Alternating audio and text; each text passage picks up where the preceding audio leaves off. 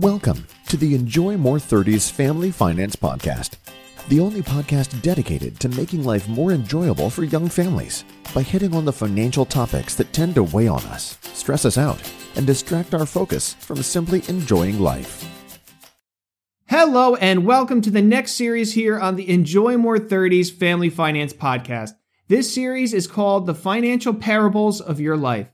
I try to keep pretty much every episode short because, you know, we're all having our kids kind of scream in our ear as we're trying to work from home or do whatever we're doing. So who has time for an hour podcast? But this season is going to be even more so because what I'm going to do is have a weekly parable for you to digest and just try to make your life a little bit better through it.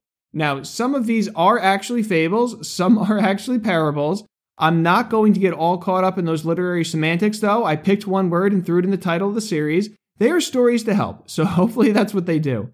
Now, each week, like I said, I'm going to be sharing what may be a somewhat altered version of a story that you're familiar with, because stories are just easier. They're easier to remember. That's why we tell our children stories at night. That's how our grandparents share about the past. I mean, the human race for generations has been passing on information through stories. That was the best way to do it.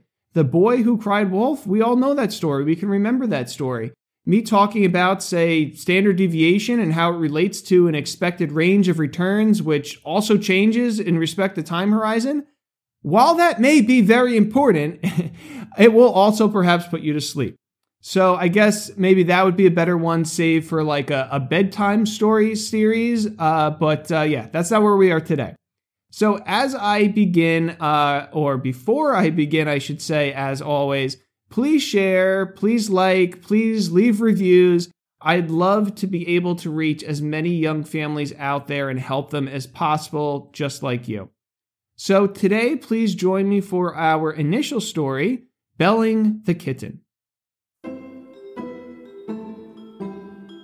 The mice once called a meeting to decide on a plan to free themselves of their enemy, the cat. At least they wished to find some way of knowing when she was coming, so they might have time to run away.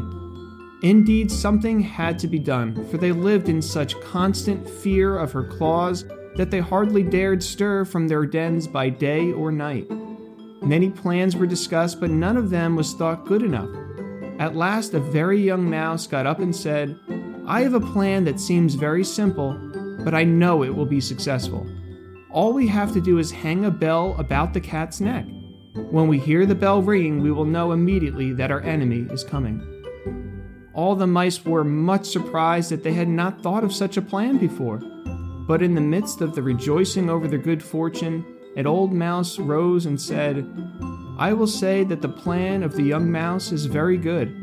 But let me ask one question who will bell the cat?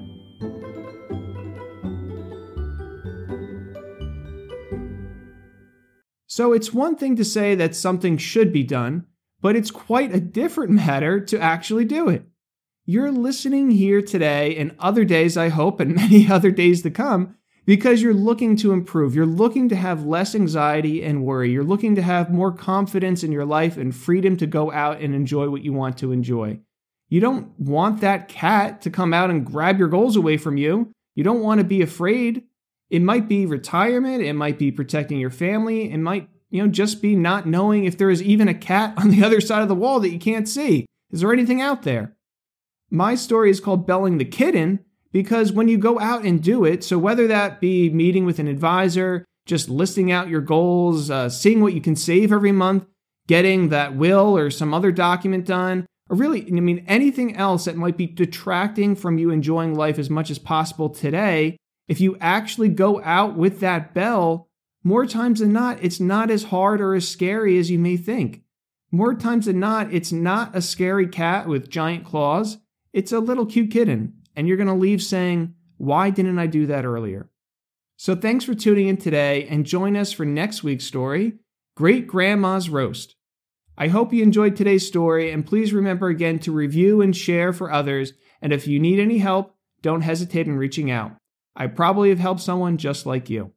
Until next week, thanks for joining me today, and I look forward to connecting with you again soon. The conversations on this show are Joe's opinions and provided for general information purposes only. They do not constitute accounting, legal, tax, or other professional advice for your specific situation. You should always seek appropriate advice from a financial advisor, accountant, lawyer, or other professional before acting upon any content or information found here first. Joe is affiliated with New Horizons Wealth Management LLC, a branch office of TFS Securities Inc. and TFS Advisory Services, an SEC registered investment advisor, member FINRA/SIPC.